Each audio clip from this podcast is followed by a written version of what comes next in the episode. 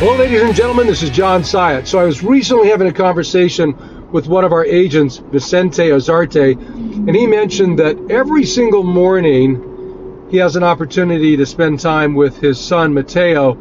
And one of the things that they do as they're driving in the car is they turn on the daily message, this message that you're listening to, this podcast. And I was obviously maybe surprised, but I was more impressed by the fact that Vincente was exposing his eight year old son Mateo to what I think is a great learning opportunity, even though it's designed and maybe tailored towards real estate agents and those who are in the uh, the workforce on a day-to-day basis, just simply trying to survive, thrive, and achieve their goals in the business and in life. Certainly, the principles that we talk about are just as applicable in many cases to kids and anybody of any age, quite frankly. But the reason I mention this to you is because it got me thinking about the importance of our mindset and what we do proactively to build and protect it. See, most people take for granted their mindset, how they feel on a day to day basis. And if you've heard me talk at all about mindset, you know that I say this consistently that mindset is a skill set. And if it's a skill set, it means it's something that we can learn, that we can improve upon but we have to focus on it every single day. Look, what you think about, in other words, your mindset is something that is within your control. One of the things that I have learned to do consistently is to ask myself, how do I feel? Really taking uh, note of what I'm feeling at any given moment. And if I feel any emotion that's less than confident and powerful, I recognize that or want to recognize that so I can begin to change it. So, my point is this, ladies and gentlemen, the way that you feel, the emotions that you feel, come very directly from what you're thinking about.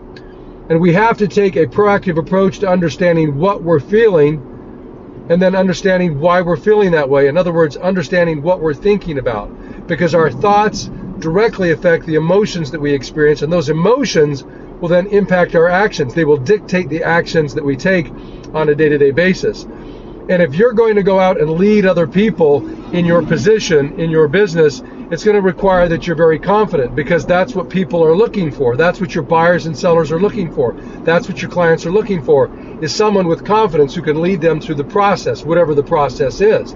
So I'm asking you this question. What is your approach? What is your plan to build and protect your mindset? Do you have a plan by default in place that will allow you to maintain a strong mindset, or if something happens in life, which it's guaranteed to happen, that might set you back mentally and emotionally, do you have a plan that would allow you to get back on top, to get back in that position of having a strong and positive mindset?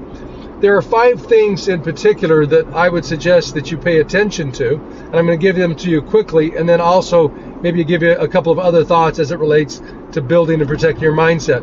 Number one, the things that you listen to. Number two, the things that you read. Number three, the things that you watch. And then number four, the things that you participate in. And then number five, the people you associate with. Those five things are exceptionally critical in terms of what you think about. So your brain focuses on things that are brought to its attention, that it's exposed to. So if you want to have better thoughts, if you want to feel more confident, then make certain what you read, what you watch, what you listen to, the people you associate with, and the things you participate in are of a positive nature, are going to inspire you, going to motivate you, going to educate you, going to give you confidence, not tear you down, not make you feel less than, not give you a weak mindset, not expose you to all the negative things that there are in life and in the world, but rather focusing on the positive things.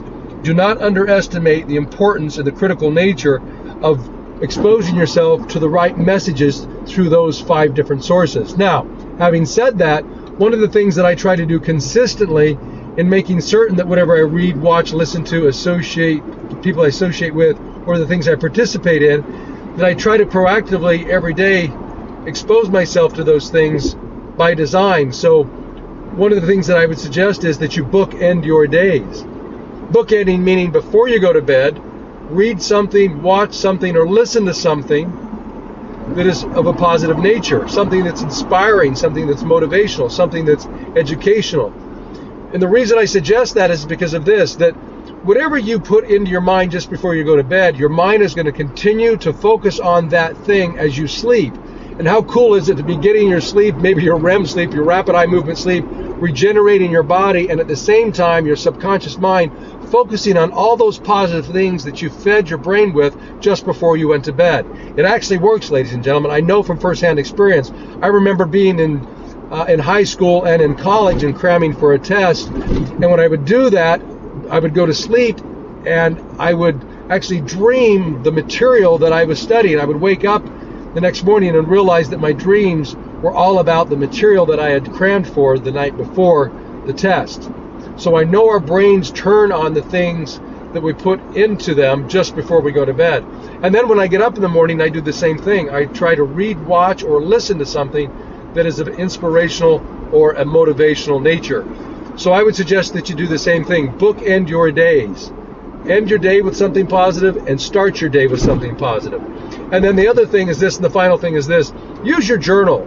If you don't have a journal, get one. But a journal is a great tool to maintain a positive mindset.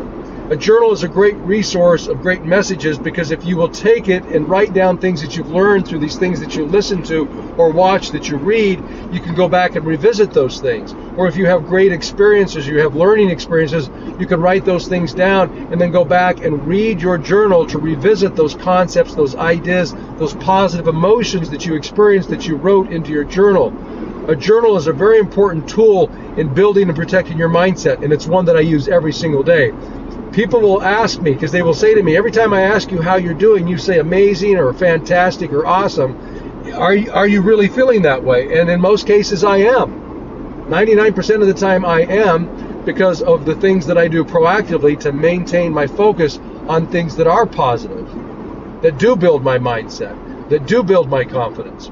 So remember, what you read, what you watch, what you listen to, the people you associate with, and the things that you participate in, and then bookending your days, ending your day and starting your day with something positive, and then using your journal as a tool to record the things that inspire, that motivate, and teach you so that you can build your mindset, protect it, and go out and be the confident leader that your clients and the people around you need you to be.